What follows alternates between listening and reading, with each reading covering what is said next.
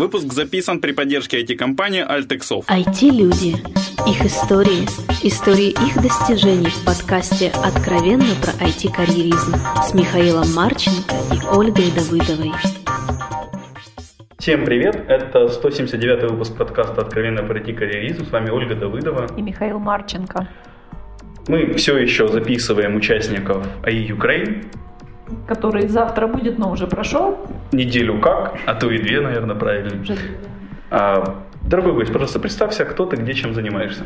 Привет, меня зовут Сергей Шишбук, а я руковожу направлением Data Science в компании VITech. Ну, вот так, если коротко, то все. Окей, мы изменим практику, я тебе задам первый вопрос другой, не тот, как обычно. Что такое Data Science? Слушай, Оля не знает. Точно не знаю. Да, Data Science это такое а, интересное направление, которое каждый определяет для себя как-то самостоятельно. Каждая компания, которая занимается Data Science, вкладывает туда что-то свое.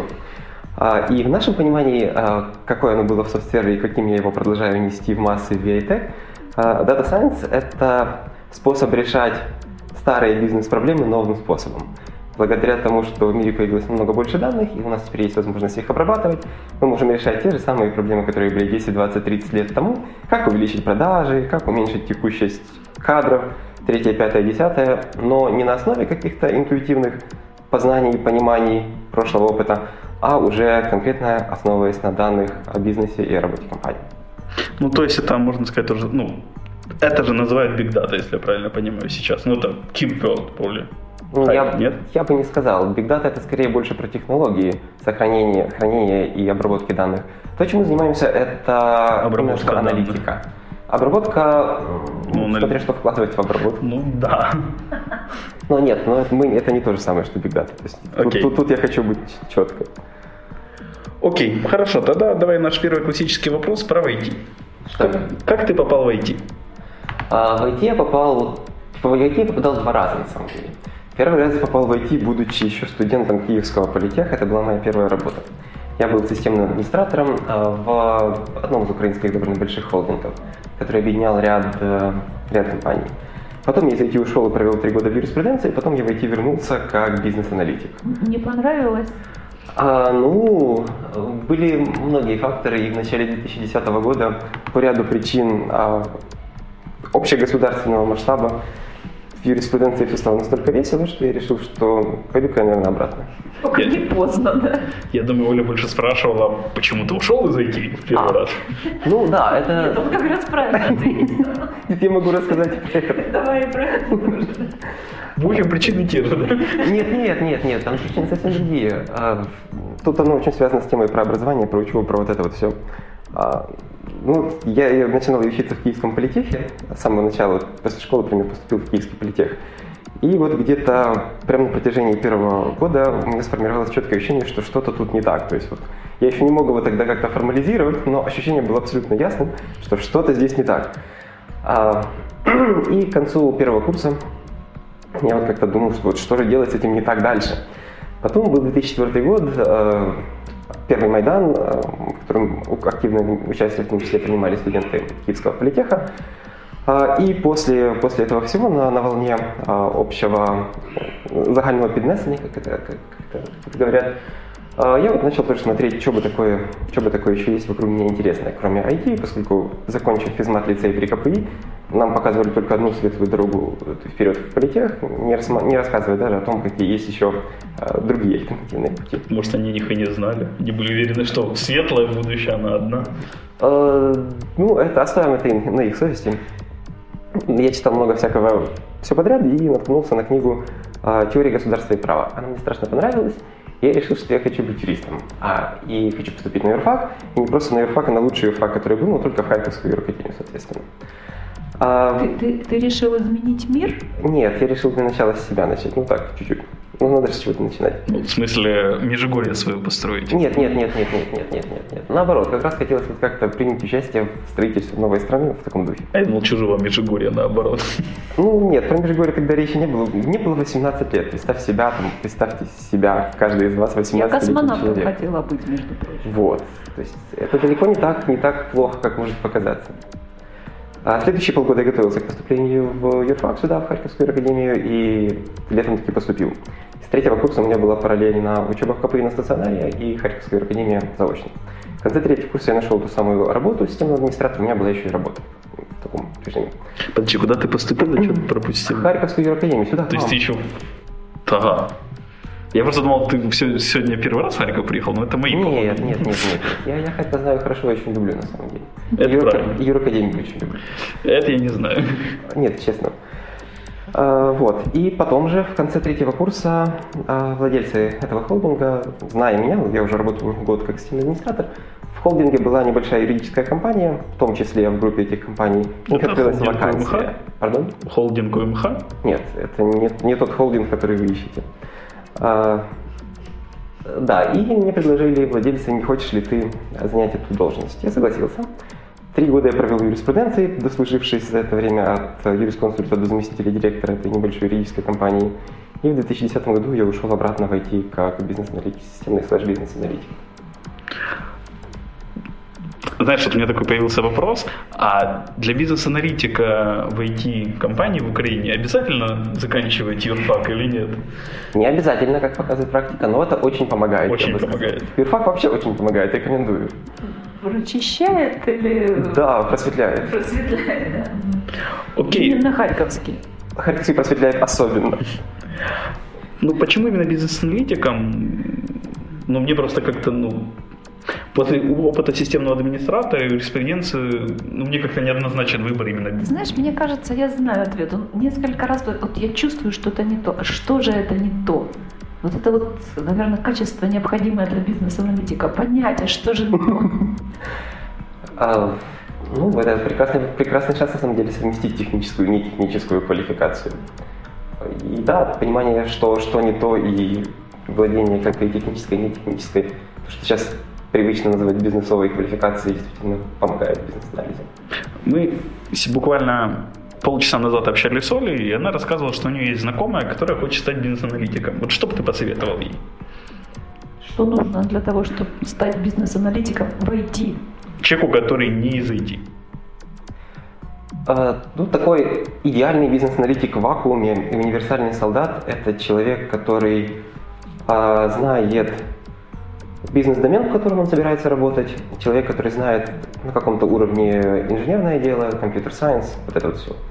И человек, который имеет хорошие коммуникативные качества. Иными словами, если человек сейчас работает, ну, условно говоря, или работал до этого в банковской сфере, то имеет какие-то коммуникативные качества, то немного ознакомиться с тем, как работает инженерия, как работает компьютер, зачем это все происходит, а, позволит ему, например, получить замечательную должность бизнес-аналитика в проекте, связанном с банковской деятельностью и так далее. Предыдущий опыт очень помогает То есть бизнес-аналитику. предметная, доменная область обязательно, знание. Это, это идеальный бизнес-аналитик в вакууме. Ну, таких, такие встречаются Это редко. получается не идеальный, ну, точнее, идеальный, но не универсальный. Это вот специализированный бизнес-аналитик. Конечно. Насколько это универсальная профессия? То что, сори, я мысль закончу. А, Например, если я правильно понимаю, то, грубо говоря, вот сейчас Стив Балмер, который был Вопрос, насколько успешным директором Microsoft, он сейчас купил и будет управляющим какого-то баскетбольного клуба. Но опять же, это управленец, в принципе, я верю, что он способен, хотя, судя по Microsoft, не факт, разобраться, как управлять э, компанией, э, точнее не компанией, а баскетбольным клубом. Вот насколько для бизнес-аналитика такая универсальность применима? До какой-то меры. Зависит от того, какие обязанности этому бизнес-аналитику меняются. На уровне писать требования, я думаю, что можно говорить про некого горизонтального бизнес-аналитика. На уровне создания каких-то солюшенов, предложений, решений, я думаю, что уровень необходимого э, бизнес-понимания и доменных знаний возрастает очень быстро. Окей, у меня к тебе вопрос, то что, если я правильно понимаю, то бизнес-аналитиком ты стал работать в Киеве в Неткрекере. Да, все верно. И что ж тебя подтолкнуло поменять Неткрекер на софтсерв? Да, это тоже очень интересная история. А, Вот Оля, сори, предположила, что тебя купился на то, что это лучшая компания, Лучший работодатель. э, работодатель. Нет, нет, нет, я купился... Нет, не лучший, Вовсе, я купился вовсе не на этом. А, да, когда, ну, когда наступил определенный этап, и у меня, я готов был рассматривать другие варианты, А, Первый раз офицер ко мне постучался где-то в ноябре 2011 года с вопросом, а не хотите ли вы переехать во Львов? Я тогда ответил, да, боже упаси, никогда в жизни. А потом мы поехали зимой в Карпаты кататься на лыжах с друзьями и возвращались через Львов. И вот сидим мы в ресторанчике во львовской кнайпе, за окном красотища, снег, рождественская вот эта вот вся атмосфера, феерия и тому подобные вещи. Я на это все смотрю, думаю, ну, а не переехать ли мне в самом деле во Львов? Я вернулся в Киев, написал э, рекрутеру с вопросом, вам еще нужен бизнес-стратегик? Она ответила, да, давайте поговорим об этом. И так я оказался в Львове. Это было одно из самых лучших решений в моей жизни, как я понимаю сейчас. И я очень благодарен э, Тане Агиенко, Андрею Меликесову, Юле Сархан за вот замечательный шанс приехать в замечательный город. Слушай, мы можем в нашем подкасте персональный бренд рекламировать. Как сейчас рекрутеров этих подняли в глазах общественности. А, окей. А, Ну, то есть ты сейчас из Львова, если я правильно понимаю, вернулся в Киев. Нет, я, я остаюсь там. А что тебе такое во Львове понравилось? Просто мое впечатление после Харькова, он слишком маленький. То есть вот мне некомфортно, что там мало Там чего есть. метро нет. Это вообще отдельная тема. Ну, я родился и всю жизнь прожил в Киеве, поэтому большими городами я насытился полностью. Моя зона комфорта она находится где-то в городах до миллиона, как я для себя понимаю теперь. Львов, Краков, Стокгольм идеально. Нью-Йорк, Москва нет. Стокгольм разве до миллиона? Да. Я думаю, ты ошибаешься. Я сейчас Нет, даже нет. за- загуглю. Поверь мне, я знаю, о чем говорю. Чувствую, чувствую. Вот. А что, что во Львове хорошо? IT-комьюнити – это город айтишников в какой-то мере. Очень спаянное комьюнити, оно не разразнено так, как в Киеве. Все знают всех. Инициативные люди, которые готовы Я брать и думаю, просто делать. в Харькове не жил. А, ну, В айтишном Харькове. Я знаю многих из Харькова. В Харькове, много замечательных людей. А, но Львов, он, помимо прочего, он еще вот очень красивый, такой уютный камерный город. И когда ты ходишь по этим средневековым улочкам, и из каких-то столиков э, на летних террасах до тебя доходят, долетают обрывки обсуждений какой-то клауд-архитектуры, чего-то еще такого, это создает свою атмосферу. Мне очень нравится. Так ты походи по кафешкам в Харькове. Да я ходил. Никакого отличия. Можно не по кафешкам, просто по центру. Нет, ну, если, если вы меня сманиваете, то не, я пока следующий год, пару лет точно я во Львове. Про Львов ты тоже так говорил, мы услышали. Да, да, нет, про Львов, да. Окей, э, что главное для Data Scientist? Вот как ты переключился с бизнес-аналитика на Data Science, наверное? Мне было интересно. А, Я создал там Data Science группу в SoftServe, и насколько мне, это, насколько мне известно, это была, ну, если не первая, ну, по крайней мере, я не знаю других, то одна из первых точно Data Science групп в Украине. Э, Имеется в виду не как люди под конкретные проекты, а как отдельное направление бизнеса в SoftServe. И да, это замечательный опыт создания бизнес-направления с нуля, возглавления этого направления. И все это произошло просто потому, что мне было интересно, я хотел этим заниматься. Тут нету других каких-то особых причин. А что главное для data scientist а? А, готовность ошибаться и признавать свои ошибки. 50, стар- больше половины того, что мы пробуем во время нашей работы, каких-то подходов, а, что ли, методов решения этих проблем, а, они не удаются. То есть мы должны отдавать себе отчет в том, что мы будем ошибаться, мы будем в работе доцента мы будем делать что-то, что не получается, что не работает, и мы можем быть неправы, и в большинстве случаев мы будем неправы с нашими предположениями.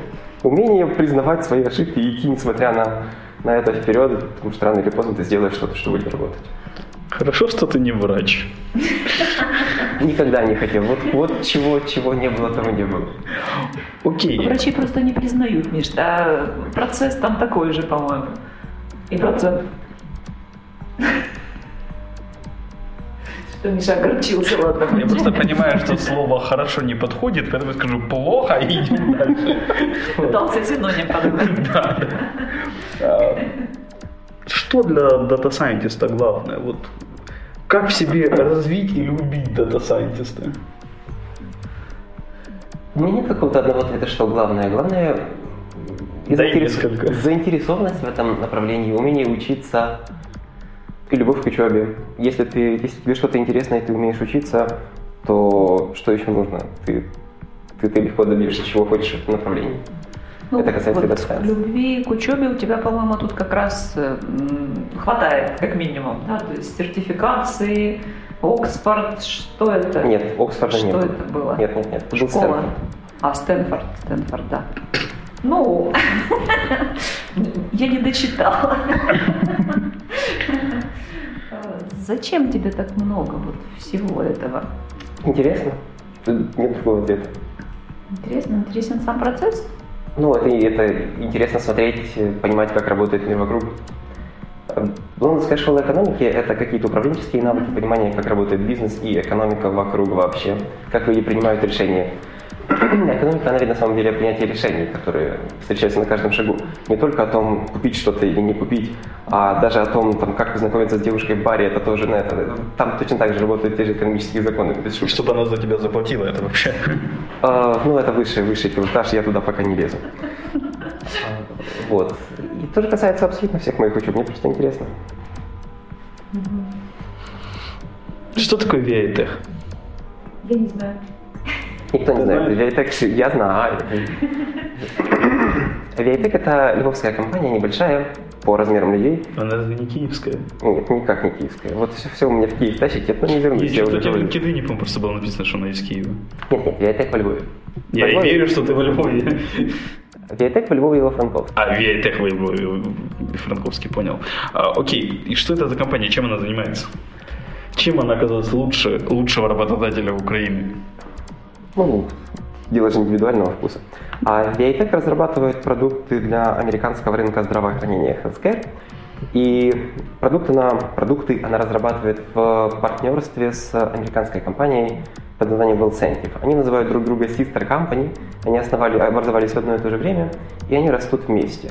Все то, все те продукты, которые, которые продвигает на рынок Wellcentive, разрабатывает Viatech, и в какой-то мере можно рассматривать до какой-то, до какой-то поры а, роль VIT как роль э, IT-отдела Wellcentive. То есть, по сути дела, в какой-то мере это одна большая компания. И возможность поработать над продуктами, над каким-то долговременным стратегическим видением развития этого продукта, это то, что было интересно. Это сильно отличалось, да, от того, чем ты в софтвере занимался? И в софтвере, и в NetCracker. Offshore Development, он имеет свои особенности, которые отличаются от продуктовой разработки. Окей, хорошо. Я, я себе когда-нибудь, дорогие слушатели, поборю это окей, но как Окей, это окей. Это окей, да. А, Как ты относишься к удаленному образованию? То есть ты же вот большую часть этих курсов удаленно проходишь. Как впечатление, чем это лучше, хуже очного? Впечатления сугубо положительные. А, Про, ну, оч- очное это такое дело. У меня-то из очного а, я могу только про киевский политех говорить. А про очное. Да. Я хочу сказать, что именно очный киевский политех это было потерянные годы напрочь. А Все те образования, которые были удаленно, заочно, это был сугубо положительный опыт и очень большое влияние на развитие карьеры, на, на какие-то профессиональные достижения и тому подобные вещи. А, В инженерном, а, в пардон, в плане инженерного образования удаленное никак и ничем не проигрывает э, стационару, если оно правильно организовано.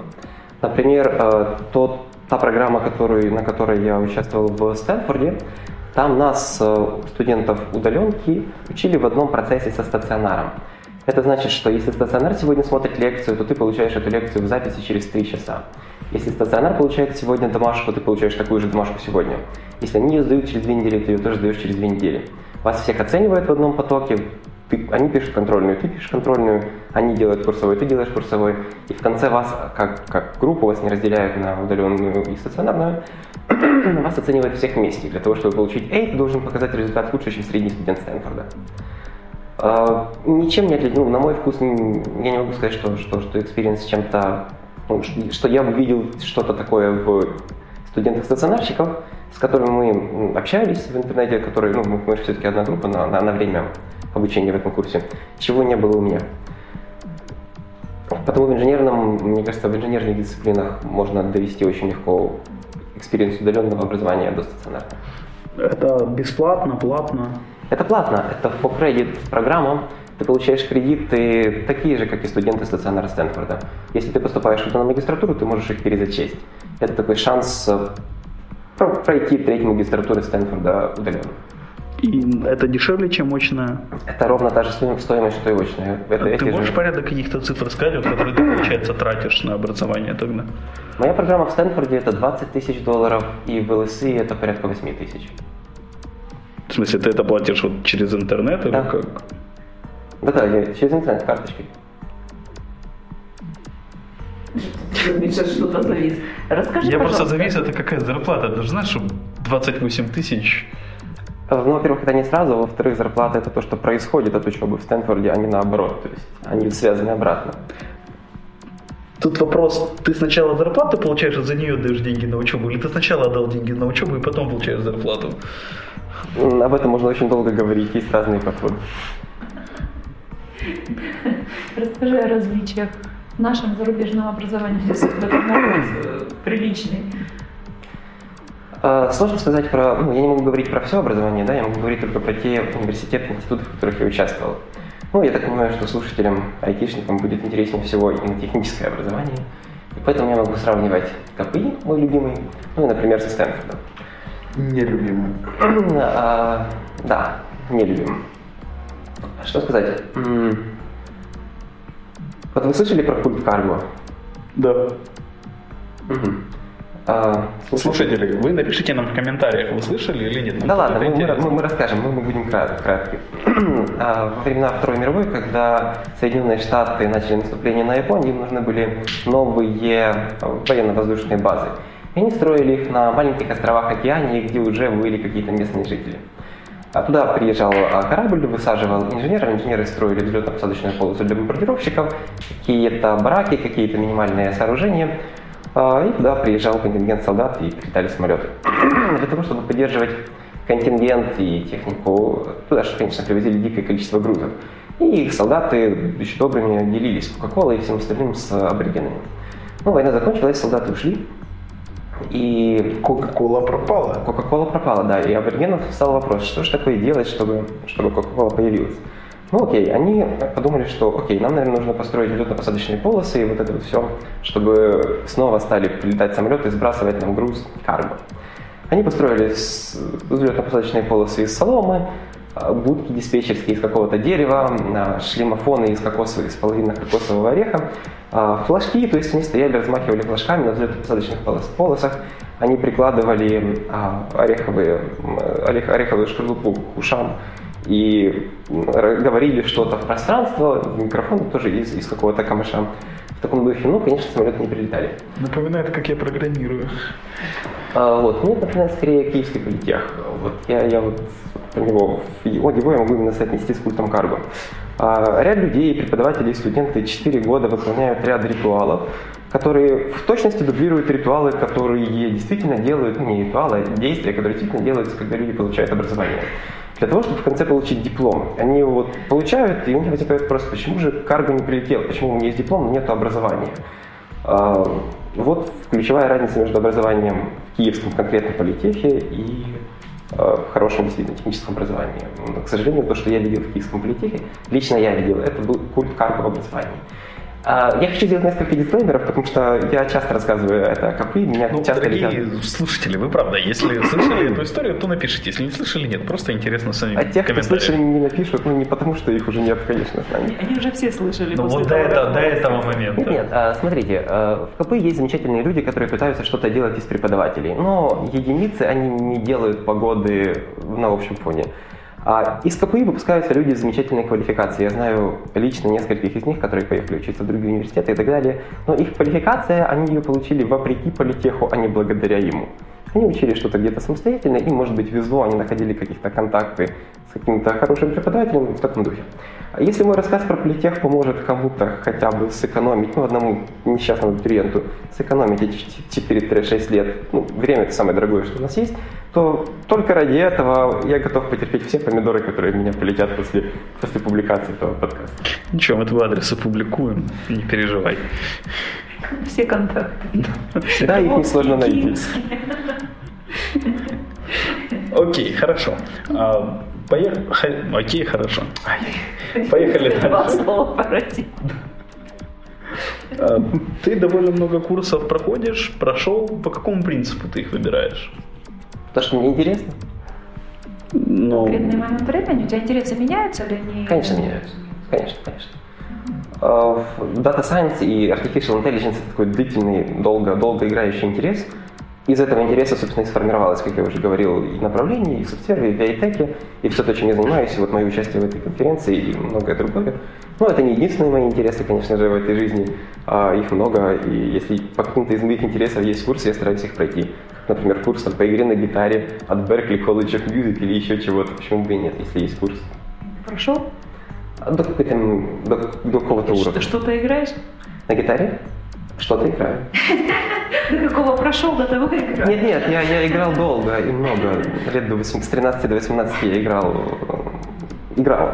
Потом я бросил, как бросил, потом как-то так оно забросилось, потом я вернулся к гитаре, вот есть курс, почему бы не Слушай, ну вот ты, по идее, работаешь как ответственный человек, я подозреваю, ты проводишь на работе больше, чем 40 часов в неделю, по факту.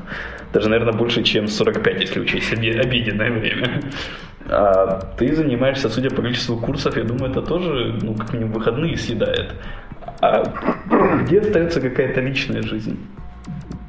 Как ты вот находишь время еще на нее, или может ее просто нет? Нет, ну это, это, это есть, есть определенная магия. Вот, например, в плане переезда во Львов, да, в Киеве я добирался до работы один час туда, один час обратно, что для Киева нормально. А переехав в Львов, я снял квартиру через дорогу от офиса, и внезапно у меня появилось 40 свободных часов в месяц дополнительно. 40 дополнительных часов – это рабочая неделя. Проходи курсы, занимайся личной жизнью, делай, что хочешь. А, поменяв работу, я переехал снова поближе к новому офису, мне очень понравился этот стиль жизни. Так что времени полно, на самом деле, было бы желание его найти. А ты очень много учишься. А ты учишь кого-то? Отдаешь вот то, что сам берешь? А, да, и ну, стараюсь, по крайней мере. Это и развитие людей, той группы, которая была у меня в софтсерве, и той группы, которая сейчас есть в Виатеке. Я надеюсь, что это было развитие, не знаю, ребят лучше спрашивать в том числе всякие тренинги на, на, уровне, на уровне компаний. И в дополнение мы сейчас, буквально вчера был анонс, мы стартовали курс Machine Learning в Lviv IT School. Это, это такой, такая инициатива, что ли, направленная на, как на какое-то базовое образование для тех, кто хочет попасть в IT, да, ну, машин learning не входит в эту, как, как, как, как очевидно, в эту, в эту категорию курсов, так и для повышения квалификации тех, кто хочет сделать следующий шаг в своей карьере. Туда входит в том числе курс машин learning, там какие-то курсы проектного управления и тому подобные вещи, которые есть сейчас в Live IT School. И для этого курса я буду использовать э, курс CS229 Стэнфорда с определенными дополнениями, которые, которые я посчитаю нужным ввести. Потому там будет э, сложно, очень сложно, но интересно. Это не тот курс, Это как-то лицензионно? Ну, в смысле, насколько ну, допустим, я как человек, который периодически делает ролики для Ютуба, знаю, что, допустим, музыка, которая тебе чужа, чья-то чужая понравилась, даже если ты ее переделаешь, тебе могут прийти и и больно сделать. Ну, музыку я играть не собираюсь. Я не спорю, но насколько сама вот модель курса можно ее так перенимать? Ну, я, я могу использовать полученные знания, как хочу и где хочу. Я же не собираюсь использовать материалы, я собираюсь ага. по, по образу и подобию строить. Понял, понял. Окей. Хорошо. Надо себе что ли щипать, когда говорим окей. А,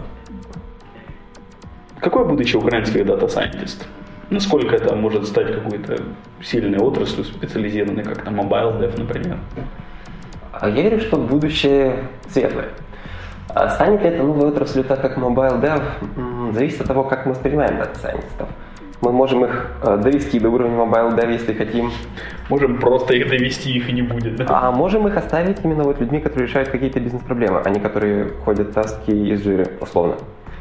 В Штатах по прогнозам, по статистике... Мнение гостя mobile developer ов не совпадает с мнением ведущих на всякий случай.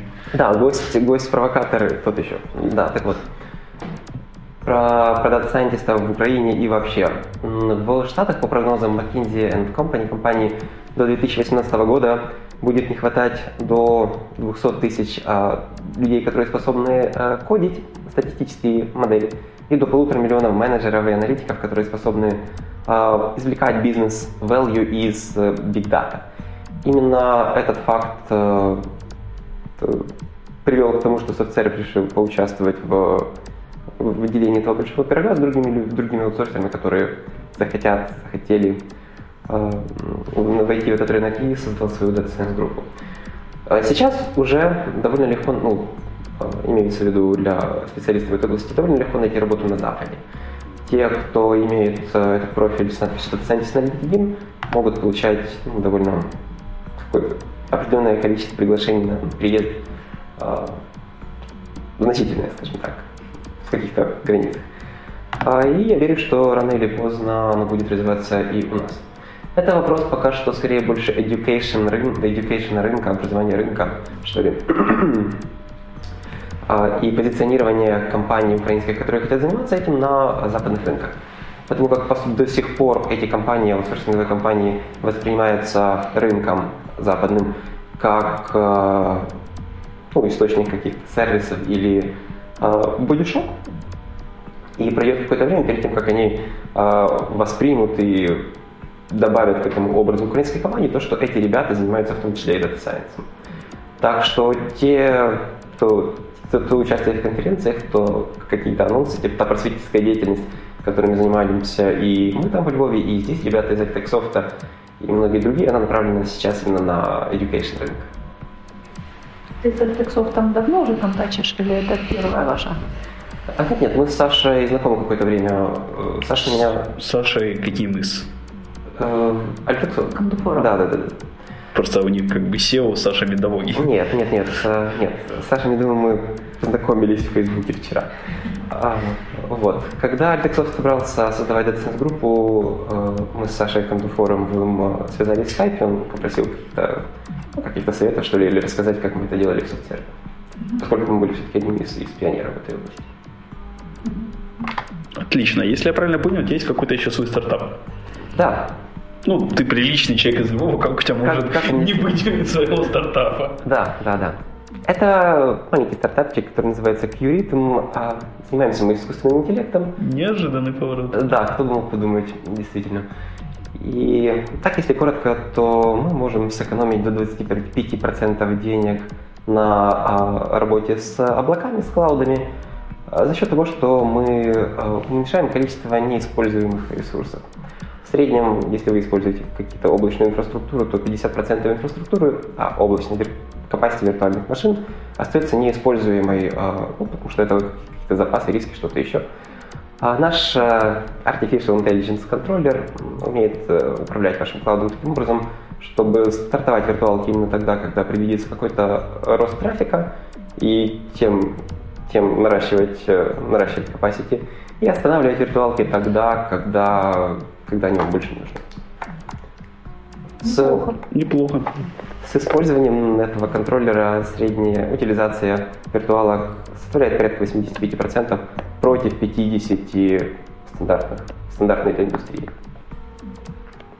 Любовь? Мать дата сайентист Украины. Тогда будем потихоньку закругляться. Какие у тебя планы дальнейшие? Э, Да, много их на самом деле. Из того, что хотелось бы так действительно сделать, это э, продолжать развивать направление Data Science в Украине, а как, как, как связанное с ним направление э, э, то, что, то, что я называю True American Computer Science. Ты знаешь, как True Norwegian Black Metal, это вот мы переделали немножко на True American Computer Science. Хотелось бы построить вот действительно направление настоящего Computer Science э, и каким-то образом приклеить его к какому-то из университетов. Мы сейчас потихоньку работаем над этим. Есть такое какое-то видение, что то, чем мы занимаемся в Live IT School, в том числе курс машин-лернинга, может, ну, как, как, маленький, как маленький элемент этой большой программы, а computer science может когда-то стать э, полноценной computer science программой в, одной, в одном из львовских университетов. Слушай, у меня неожиданный вопрос появился к тебе. Вот мы, опять же, с Олей перед твоим приходом обсуждали количество этих курсов, которых сейчас расплодилось как как тараканов, наверное, вот самая правильная с моей стороны аналогия. А, как ты думаешь, вообще какой потенциал есть, скажем так, какой процент людей, ты думаешь, может стать хорошими специалистами по computer science, data science, просто айтишниками из Украины? Э, любой процент, те люди, которые захотят, я не, Ну вот, вот тут вопрос просто, по-моему, все же упирается не только в захотят, а еще и возможности, грубо говоря. Захотят-то сейчас очень многие, то есть сейчас IT чуть ли не единственная отрасль, которая ну, считается престижной, да, то есть... Ну, престижным считается у нас и быть и депутатом, Нет, ну, и ментом, а это та отрасль бизнеса, которая не падает. Сюда рвутся, собственно, все. Вот. Но, на мой взгляд, далеко не все могут стать даже не хорошими, как Миша выразил, ну, хотя бы сносными, посредственными специалистами. А вот твое мнение?